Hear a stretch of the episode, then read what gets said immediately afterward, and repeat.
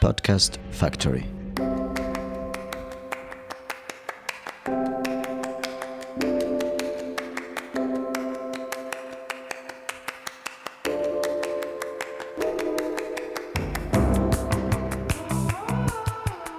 Bonjour à tous, je m'appelle Caroline Bindel, je suis journaliste basée à Marseille et je suis ravie de vous accueillir dans Cité Radieuse. Alors Cité Radieuse, c'est quoi? Une rencontre, une conversation avec des personnes venant d'horizons très divers mais qui ont en commun de faire rayonner une ville, Marseille. Elles y vivent, y ont vécu ou tout simplement l'aiment pour ce qu'elle a à offrir. Marseille est lumineuse, bouillonnante, arlequinée, agitée. On l'aime autant qu'on la déteste, parfois, parfois seulement. Tout comme le hashtag Nous sommes Marseille, dont vous avez sans doute entendu parler, Cité Radieuse a pour vocation de mettre en lumière la vitalité de Marseille, sa dynamique continue, son aptitude à toujours se renouveler et à voir plus loin. Nous avons à cœur de partager cette fierté collective et ce sentiment d'appartenance avec le plus grand nombre d'entre vous. Tout cela, nous l'avons évoqué avec mon invité du jour, la designer et architecte d'intérieur Margot Keller, qui ambitionne de susciter l'émotion par le design et faire sourire en travaillant sur la mémoire collective. Marseille, elle y a grandi, l'a aimé, détesté, puis aimé à nouveau plus tard, à l'âge adulte. Avec elle, nous sommes revenus sur son parcours, sur la façon dont cette ville l'inspire et sur sa propre collection élégante et décalée. Je vous laisse découvrir notre conversation. Margot, bonjour. Bonjour. Merci de me recevoir chez toi, à Marseille. Alors la première question est toujours la même. Si je te dis Marseille, quel mot te vient spontanément à l'esprit? Euh, Maison. Maison. Peut-être maison, quelque chose de réconfortant. Marseille, c'est pour moi quelque chose de très réconfortant quand je reviens ici, que soit je suis partie euh, à Paris ou ailleurs et que je reviens. Il y a quelque chose de très réconfortant quand je vois cette, euh, cette rade de Marseille euh, ensoleillée avec cette, petite bonne mer là au milieu plantée sur les hauteurs. C'est quelque chose de très réconfortant. Donc Marseille, tu n'y es pas née, mais tu y es arrivée très jeune, à l'âge de deux ans. Quels souvenirs gardes-tu de tes premières années de vie ici? Euh, des souvenirs euh, ensoleillés, des souvenirs euh, de, de pique-nique dans les calanques avec mes parents le week-end, où on marchait pendant des heures pour trouver un, endroit pour pouvoir pique-niquer. Et des souvenirs d'école aussi beaucoup. J'étais dans, dans, une super école qui était perchée en haut d'une petite colline. C'est laquelle? L'école Flotte, qui est pas très loin d'ici. Je suis un peu revenue aux origines et que j'ai adoré parce que c'était une école qui était vraiment dans les pins et, et voilà, on a, on a grandi dans la Pinède. Et donc ces odeurs-là là aussi de pain, de, de diodes aussi beaucoup qui me, qui me reviennent et qui sont aussi euh, aujourd'hui euh, assez significatifs de, de, ce qu'a pu être Marseille, de ce qu'est encore Marseille pour moi dans ma tête et dans mes souvenirs. Marseille, tu la quittes euh, uniquement pour partir faire tes études? Ensuite, voilà, à 18 ans, je suis partie faire mes études à Paris. Donc j'avais, c'était un moment de ma vie où j'avais très envie de voir autre chose. J'avais plus du tout envie d'être à Marseille. J'avais envie de fuir Marseille. Ouais, je crois même que tu as déclaré que tu es partie euh, fâchée ouais. avec la ville. Pourquoi ouais, très fâchée. Je me sentais pas marseillaise à ce moment-là. C'est rigolo. Bon, parce que euh, je pense que j'étais, euh, j'étais voilà, en fin d'adolescence et que c'était un moment où j'avais envie de voir autre chose. Et je pense que c'était un moment où Marseille avait aussi un autre visage. Je fais partie de ceux qui ont vraiment pensé qu'après 2013, il y a eu un vrai virage et que ça a apporté énormément à la ville. Quand je pars à 18 ans, c'est vraiment, ouais, je, je, veux plus entendre parler de Marseille. Euh, je revendique pas forcément euh, le fait que je sois marseillaise à Paris. Euh, voilà, on me dit tout le temps mais t'es marseillaise mais t'as pas l'accent. je dis bah non, voilà, j'ai pas tous les Marseillais ont l'accent et j'étais plutôt contente de ça à ce moment-là. Et puis en fait petit à petit c'est vrai que de partir et d'être ailleurs, d'être loin de Marseille, petit à petit c'est là où on se sent de plus en plus marseillais quoi. Alors revenons-en à ton parcours euh, professionnel. Tu es designer et architecte d'intérieur. À quel moment t'es venue cette envie? Parce que ce métier de designer, finalement, euh, c'est pas si connu. C'est pas forcément une évidence. Ouais, ouais. Est-ce que ça l'a été pour toi? Ouais, ça. En fait, euh, bah, depuis toute petite, j'ai toujours été passionnée par le dessin, par la peinture. J'étais inscrite très tôt à ma demande et aussi parce que ma maman faisait beaucoup de dessins plus jeune, donc elle m'a un peu transmis ce truc-là. donc je devais avoir peut-être 6-7 ans. Je faisais voilà, des cours de dessin, de peinture de peinture sur euh, céramique. Et puis petit à petit, ouais, je bricolais beaucoup. Je construisais des trucs euh, avec des, des bouts de bois, surtout voilà l'été à la montagne, euh, à faire des herbiers, à faire, à, construire tout un tas de petits, des petits bateaux en écorce de pin avec mon grand-père. J'ai plein de souvenirs comme ça. Et puis après, on se met à, tout le temps bouger les meubles de sa chambre, à se faire des classeurs de, de, peinture, de matériaux, de, de, carrelage. Je me souviens, j'avais des gros classeurs avec tout un tas de matériaux qui pouvaient me servir à une une, une, fictive agence de design et ah d'architecture intérieure. Ouais, déjà. Je m'étais inventé, ouais, vers 15 ans, 14 ans, je m'étais peut-être plus jeune même. Je m'étais inventé comme ça une agence d'archi intérieur où je me disais voilà, ça c'est voici les matériaux que je vous propose. et, et puis en fait, un jour on m'a dit ben en fait ouais si tu veux, je voulais dessiner des objets, je voulais dessiner des meubles, donc je dessinais des, des fauteuils un peu bizarres, je dessinais des canapés aussi un peu futuristes à l'époque. C'était les années 2000 et, et du coup à ce moment-là, euh, on m'a dit mais en fait euh, c'est ce que tu veux faire c'est designer et moi je me suis dit ah mais designer ça sonne trop bien ce mot là en anglais euh, ouais c'est cool c'est ça que je veux faire je veux être designer. T'as gardé tous ces classeurs? Non. Non, Dommage, ça aurait pu être drôle. ça aurait pu être drôle. Et donc, du coup, tu pars à Paris? Pour te former au design. Quelle école Donc j'ai d'abord été à l'école Olivier de Serre, à l'ENSA-AMA, qui est une école d'art appliqué euh, dans le 15e à Paris et qui est une école qui, a, qui propose plusieurs euh, filiales. Euh, donc il y a du, graphisme, du design produit, du stylisme et du design d'espace. Et donc moi je me suis tout de suite spécialisée dans le design produit et vraiment design industriel. Donc ça m'a apporté toutes ces bases de plutôt techniques. C'était voilà, on avait des cours sur tous les plastiques qui peuvent exister, comment ils se comportent, comment on les travaille, etc des cours de dessin technique, de perspective. Euh, donc c'était hyper, euh, hyper intéressant parce que voilà, on rentrait dans le, les, profondeurs du métier et du sujet. Et après ça, j'ai fait euh, l'école boule. Donc ça, c'était un, c'était un de mes objectifs d'enfant. C'est-à-dire quand, juste après le moment où on, m'a dit, voilà, toi tu vas, c'est designer en fait que tu veux être. J'ai dit ouais, voilà, designer, ça me va très bien. Et après, je me suis renseignée sur les écoles qu'il fallait faire. Évidemment, le premier nom qui tombait, c'était l'école boule. Et donc je me suis fixé ça. Donc quand j'avais 15 ans, j'ai dit à mes parents, je veux partir de Marseille et partir à l'école boule. Mes parents m'ont dit, on va se calmer. Euh, tu vas faire passer ton bac gentiment, hein, un petit bac général, voilà, qui va bien. Et ensuite, peut-être que si tu réussis ton bac, tu pourras partir. Et donc, j'ai fait la, tête pendant quelques temps. Et puis, euh, j'ai passé mon bac et je l'ai eu. Et après, je suis partie à Paris. Et je les remercie aujourd'hui de ne pas euh, m'avoir laissé partir à 15 ans. Je pense que le, bac général m'a aussi beaucoup apporté. Et, Parce que, ça aurait été possible d'intégrer Ouais, ouais c'était possible. Il y avait, ouais, ouais, il y avait une fille. En fait, il y a des filières euh, technique. Enfin, il y avait, je sais pas si c'est encore le cas aujourd'hui, mais je pense que oui. Il y avait une filière technique qu'on pouvait intégrer à partir de la seconde et avec un bac technique après euh, à appliquer en fait. C'était un bac STI, ça s'appelait à appliquer. Et euh, donc j'aurais pu le faire. Et d'ailleurs, après, dans ma classe, j'ai retrouvé des gens qui avaient suivi ce chemin-là.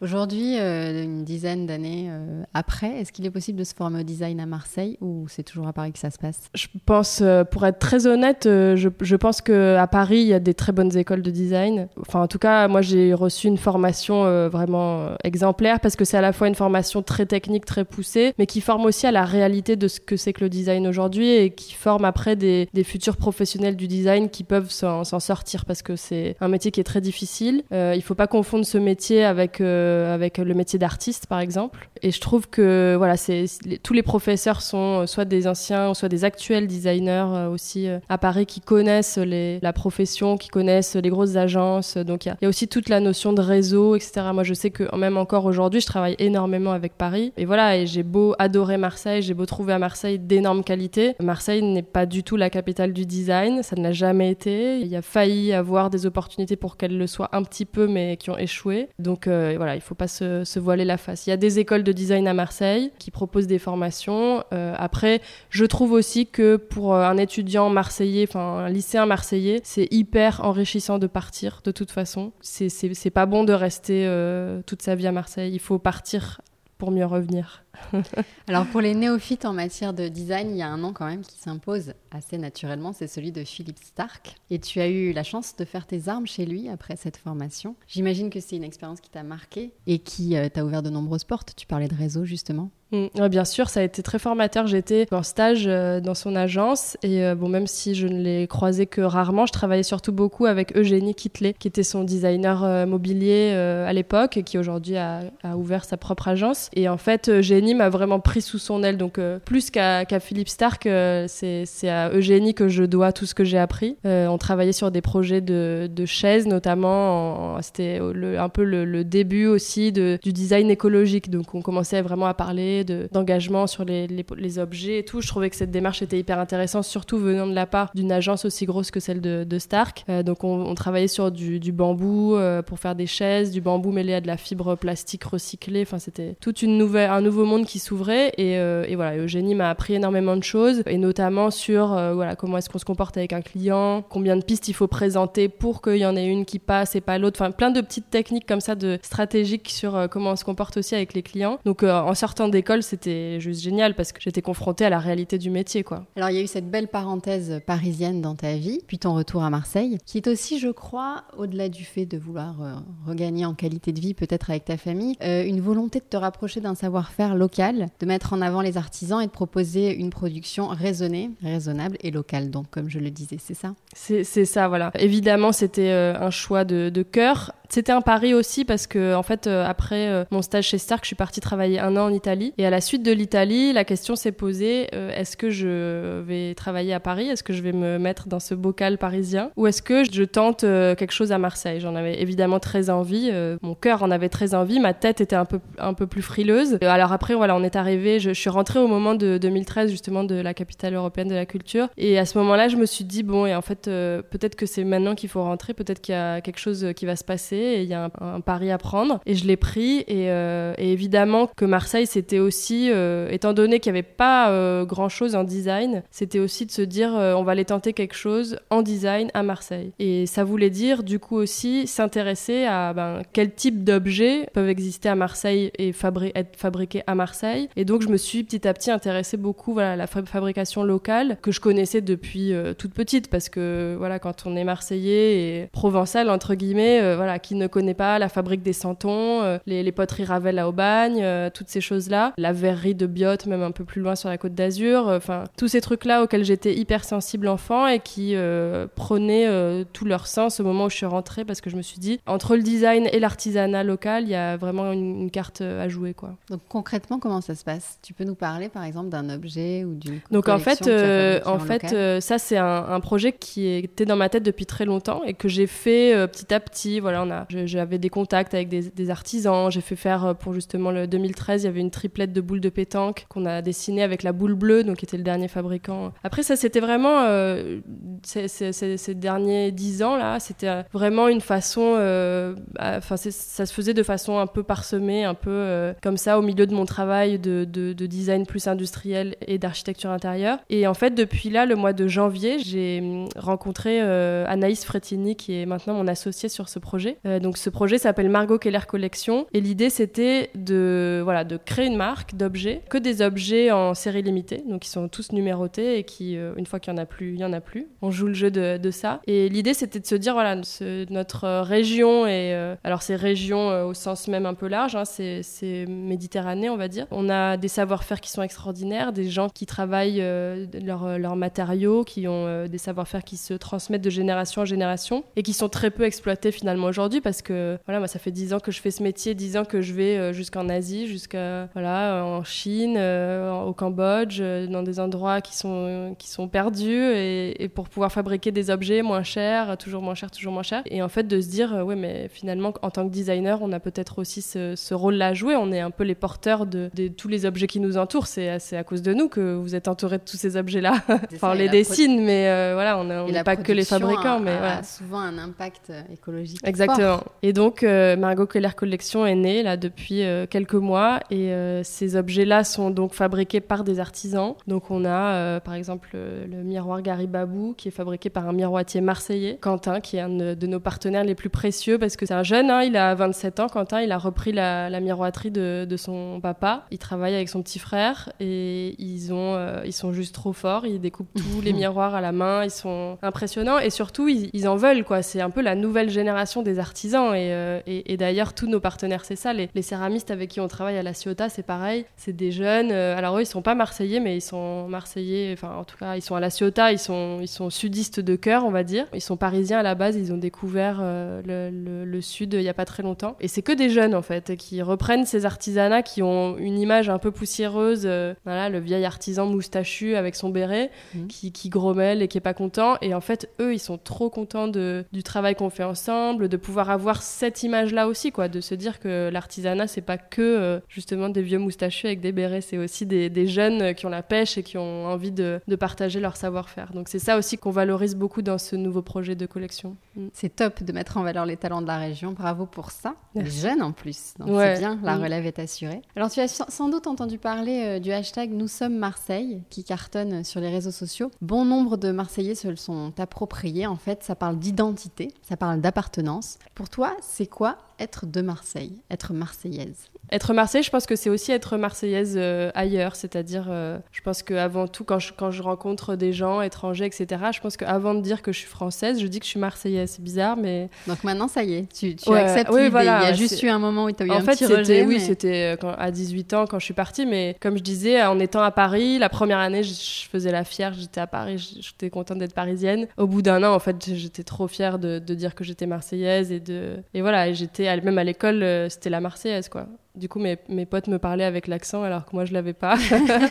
C'était vraiment ça le, jeu. Donc, c'est être marseillaise aussi à l'étranger, euh, se sentir, dès qu'on part, on se sent d'autant plus marseillaise. Et, euh, et voilà, et être, être marseillaise, je pense que c'est surtout être fier de l'être. Il y a un peu ce truc-là, quoi, qu'on retrouve pas forcément partout. Et je pense que les Parisiens ont moins ce, côté, euh, la, fierté de cœur. Il y a quelque chose qui, nous anime tous et, euh, et euh, on, est, on, est, on est fiers de parler de notre ville, on est fiers quand les gens aiment notre ville. Moi, j'adore que des, des, gens étrangers viennent et me disent Ah là là, incroyable cette ville. Je dis Mais oui, mais enfin, bien sûr, c'est que maintenant que tu t'en rends compte. J'ai l'impression qu'on garde un, secret, quelque chose de bien gardé, bon, qui commence quand même à, à faire parler de lui de plus en plus. Mais j'ai j'adore faire découvrir ma ville aussi. Et, euh, surtout, ça fait euh, voilà, bientôt dix ans que je suis rentrée et j'ai l'impression que je viens de rentrer, que j'ai encore plein de trucs à découvrir. Je vois la ville sous un nouvel angle. Euh, voilà, et est-ce que cette ville t'influence, influence tes réalisations? Et si oui, comment elle t'inspire? En mm. quoi elle t'inspire? Bah Déjà, c'est sûr que pour ce nouveau projet de collection, elle ne peut que m'inspirer parce que comme on a cette contrainte en fait locale, alors même si on travaille pas que forcément avec Marseille, mais elle m'inspire parce que de toute façon, c'est comme c'est une production locale, on travaille avec ce on se, force, voilà. On va pas aller travailler avec des, matériaux qui n'existeraient pas dans le coin ou qui seraient pas travaillés dans le coin. Donc ça, ça influence de toute façon naturellement les projets. Et après, je pense qu'il y a aussi euh, une, une, manière de vivre qui est euh, simple aussi, qui est cool, qui est euh, sans prise de tête ou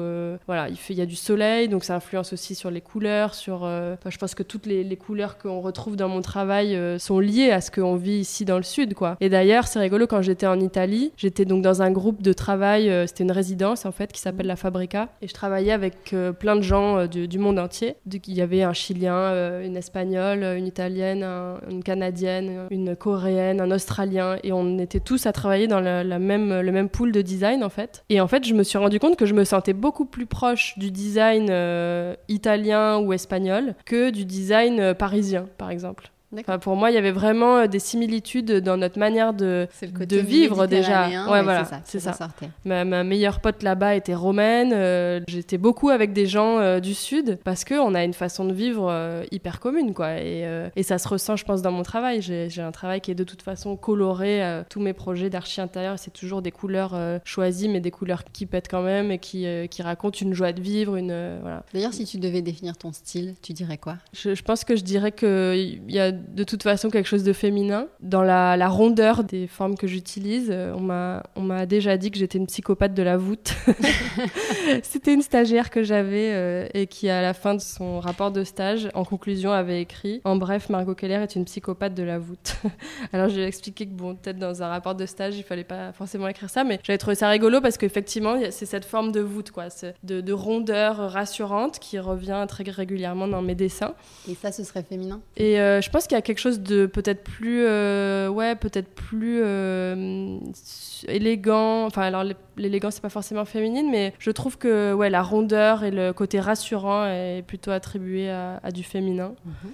Et euh, féminin parce que c'est aussi très souvent, euh, il y a très souvent des petits détails. Alors si c'est un fauteuil, ça va être euh, un petit détail avec une petite boule de laiton qui va finir le produit ou des choses, des petites subtilités, on va dire. On m'attribue souvent aussi la notion de poésie, de poétique, parce que j'aime bien raconter des histoires à travers les objets. J'aime bien que mes objets puissent dire des choses, susciter des émotions. Et voilà, et, peut-être un côté un peu décalé aussi. J'aime bien donner des coups de pied dans la fourmilière et essayer de réveiller un peu des, des sujets à travers les objets ou les espaces que je dessine. Alors tu travailles également parallèlement à ta collection pour les grandes maisons, Cartier, Yves Saint-Laurent, Roche-Beaubois, La Redoute, pour ne citer qu'elles. Tu n'as pas eu peur en quittant Paris qu'on ne vienne pas te chercher ici? Comment tu entretiens ce réseau? Alors évidemment que j'ai eu peur et c'était aussi le pari hein, quand j'étais en Italie de se dire est-ce que vraiment je vais aller euh, m'enterrer entre guillemets à Marseille et qu'est-ce qui va se passer si je vais à Marseille? Et en fait, c'est produit tout l'inverse, c'est-à-dire que je suis devenue un objet exotique.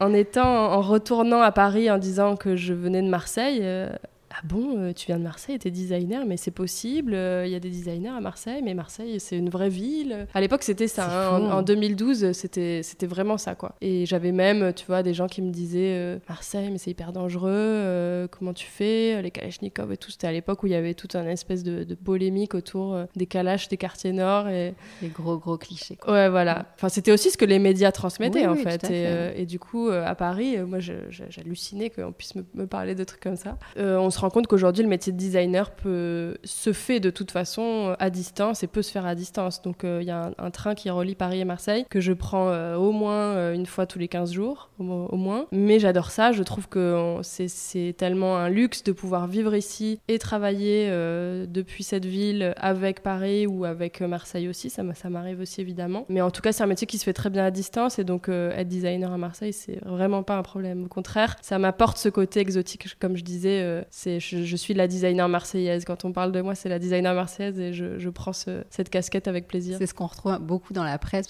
En préparant cette interview, j'ai un petit peu regardé. C'est vrai que c'est souvent la success story de la designer, marseillaise. Incroyable. Et oui. Et donc, du coup, tu as pu aussi, euh, puisque tu, tu parlais d'avant de 2013, la capitale européenne de la culture, où en effet il y a eu un gros changement. Toi, tu as pu voir, puisque tu es beaucoup à Paris, que le regard depuis Paris et depuis euh, le reste de la France, hein, mais Paris précisément, a changé sur cette ville. Aujourd'hui, les Parisiens viennent en week-end, euh, non plus même peur plus qu'en week-end. Hein, le nombre de Parisiens, euh, j'ai l'impression d'être l'agence de, tourisme de venez vous installer à Marseille et je vais vous présenter la ville. Là, j'en suis, je sais pas, peut-être à ma sixième ou septième rencontre en deux ans de Parisiens qui, qui, travaillent un peu dans le même secteur que le mien. Et voilà, de bouche à oreille, ah, il faut que je te présente un tel, un tel, il vient s'installer à Marseille. Et alors là, c'est génial, je me fais le, le café ou le déjeuner de. Euh, j'ai l'impression d'être la, promotion de Marseille, euh, euh, de faire la promotion de Marseille lors de ces rendez-vous-là. Et ouais, on se rend compte que les gens sont de plus en plus attirés. Mais moi, je, c'était sûr, quoi. qui ne veut pas du soleil tout le temps, la mer à 5 minutes, de l'immobilier moins cher, des gens qui sont cool. enfin, ce serait, il faudrait être fou, quoi. venez, venez. pas trop, pas trop, c'est ça. Hein, quand même. À l'époque, c'était un secret bien gardé. On était quand même contents, mais on est quand même fiers aussi aujourd'hui de dire vous avez vu, on a trouvé un, truc incroyable, on va quand même vous le faire découvrir parce qu'on est sympa. Alors j'avais envie d'évoquer également l'association euh, Hop Project, une association marseillaise que j'affectionne tout particulièrement et dont tu fais partie. Alors peut-être euh, peux-tu nous en dire euh, deux mots? Et puis surtout, bah, ce que tu y fais, toi? Ouais. Euh, Hope, euh, c'est une grande fierté. C'est un projet que l'on porte euh, maintenant depuis quelques années. Ça fait trois ans et on va bientôt voir les premiers, premiers rayons de, de, tout ce travail qu'on a, qu'on a fait depuis ces, ces quelques années. En fait, donc c'est un projet qui est à l'initiative de certains médecins de l'hôpital de la Timone, donc Guillaume Gorincourt, Michel Timaratos, toute l'équipe du service de pédiatrie en fait, et Victor Antoun. Et donc en fait, il y a aussi Laure Sarda et voilà, on est aujourd'hui on est toute une équipe. Euh, voilà, je, leur passe à tous un, petit coucou. Et en fait, l'idée c'était de dire l'hôpital va mal, on le sait. L'état des hôpitaux et notamment de ce service de la Timone du premier étage de pédiatrie, c'est le service des consultations, est dans un état qui est inimaginable. Et euh, l'idée c'est de dire on va pas attendre qu'il y ait des budgets qui se débloquent. On va pas parce qu'en fait eux on leur promet des budgets depuis des années et puis il y a rien qui se passe. Et donc un jour ils se sont dit euh, en fait nous on peut lever des fonds. Les gens sont sensibles de toute façon à ces questions-là. Donc on va monter euh, une fondation la fondation Hope. On va appeler euh, une designer, ils m'ont appelé moi, et je les en remercie, je suis super fière de faire partie de ce projet. Et on va euh, refaire ce service nous-mêmes, en fait. Et, donc c'était une super initiative, c'était un rêve un peu fou. Ils ont euh, soulevé des montagnes pour récolter des fonds, donc des concerts avec des, grands noms, avec Synapson notamment. Ça a été des courses dans tout Marseille, dans toute la région, des, des tas et des tas et des tas d'événements pour pouvoir récolter des fonds et pour dire, voilà, on peut aussi à notre échelle bouger les choses. On n'est pas obligé d'attendre euh, que euh, des différentes institutions se, bougent pour nous donner des budgets.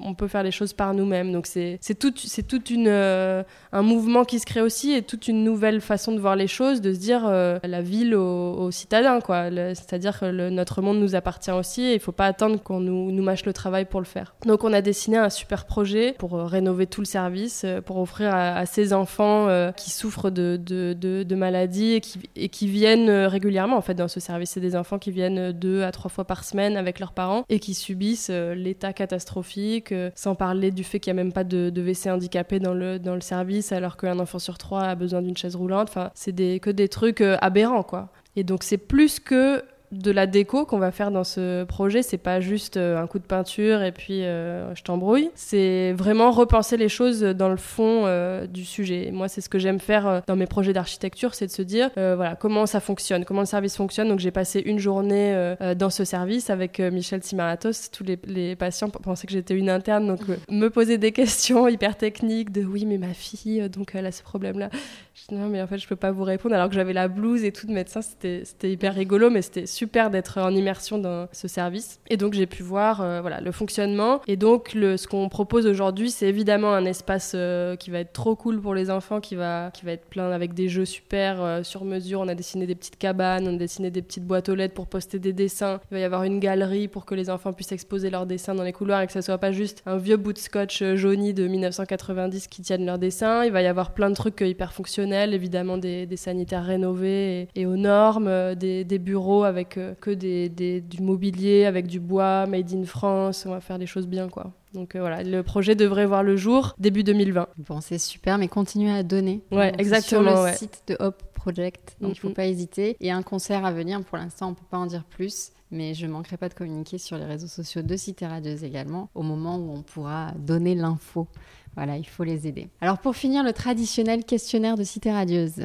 Si Marseille était une image Je pense à un tableau de Garibaldi avec euh, la rade euh, du port de Marseille euh, qui est du coup vue il y, a des années. Je n'ai plus la date du tableau en tête, mais en tout cas, je trouve que ce qui est rigolo, c'est qu'au niveau des couleurs et des lumières, on a encore aujourd'hui évidemment la même chose. Et c'est des couleurs que j'adore et une lumière que j'adore. Si Marseille était une chanson Je dirais Sunny de Stevie Wonder. Ça résume bien Marseille. si Marseille était un film Je pense euh, au film Corniche Kennedy que j'ai adoré, que j'ai vu euh, il y a quelques temps et j'ai trouvé qu'il y avait une atmosphère hyper euh, moderne et très actuelle de, de raconter Marseille avec l'histoire de ces jeunes euh, voilà, entre bourgeoisie marseillaise et les petits gars des quartiers qui viennent sauter sur la corniche et en fait tout le monde se retrouve dans la mer quoi donc j'ai beaucoup aimé ce film. Et ton expression marseillaise préférée? T'es fada. T'es fada. Traduis s'il te plaît. T'es fada c'est pour dire mais t'es fou quoi. T'as as un problème. Et en même temps, c'est un côté très affectueux. on l'adore, celle-là. Mm. fada. Mais écoute, merci Margot. Merci à toi, Caroline. C'était un plaisir. Ouais, vraiment de t'avoir au micro de Cité Radieuse. Alors, en juin dernier, c'est à Hortense Leluc que tu t'es confiée dans l'excellent podcast Décodeur. Elle m'avait gentiment fait un clin d'œil en fin d'épisode, donc c'est à mon tour de la saluer et de vous inviter euh, à la suivre si vous aimez la déco et celles et ceux qui la font aujourd'hui. Et puis, merci d'être fidèle à Cité Radieuse. N'hésitez pas à partager cet épisode. Parlez-en autour de vous. Abonnez-vous sur iTunes ou vos plateformes d'écoute habituelles pour ne rien rater des prochains épisodes. Tu écoutes tes podcasts sur quoi toi Margot? Spotify. Ok. On peut s'abonner aussi. Hein. Et sur iTunes en revanche, laisser des commentaires, des 5 étoiles. Je compte sur toi aussi euh, Margot d'ailleurs, si tu peux faire une infidélité à Spotify. Bien sûr. Ça nous aide à exister euh, dans cette jungle des podcasts. Merci encore Margot. Avec plaisir, merci à toi. Et à très vite. À bientôt.